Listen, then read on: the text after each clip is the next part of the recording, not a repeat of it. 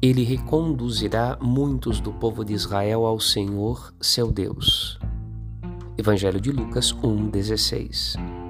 Eis o mérito de São João Batista, reconduzir a Deus. O exemplo de sua vida edifica a Igreja de Cristo. Ele leva a Jesus seus discípulos e o apresenta como o cordeiro que tira o pecado do mundo.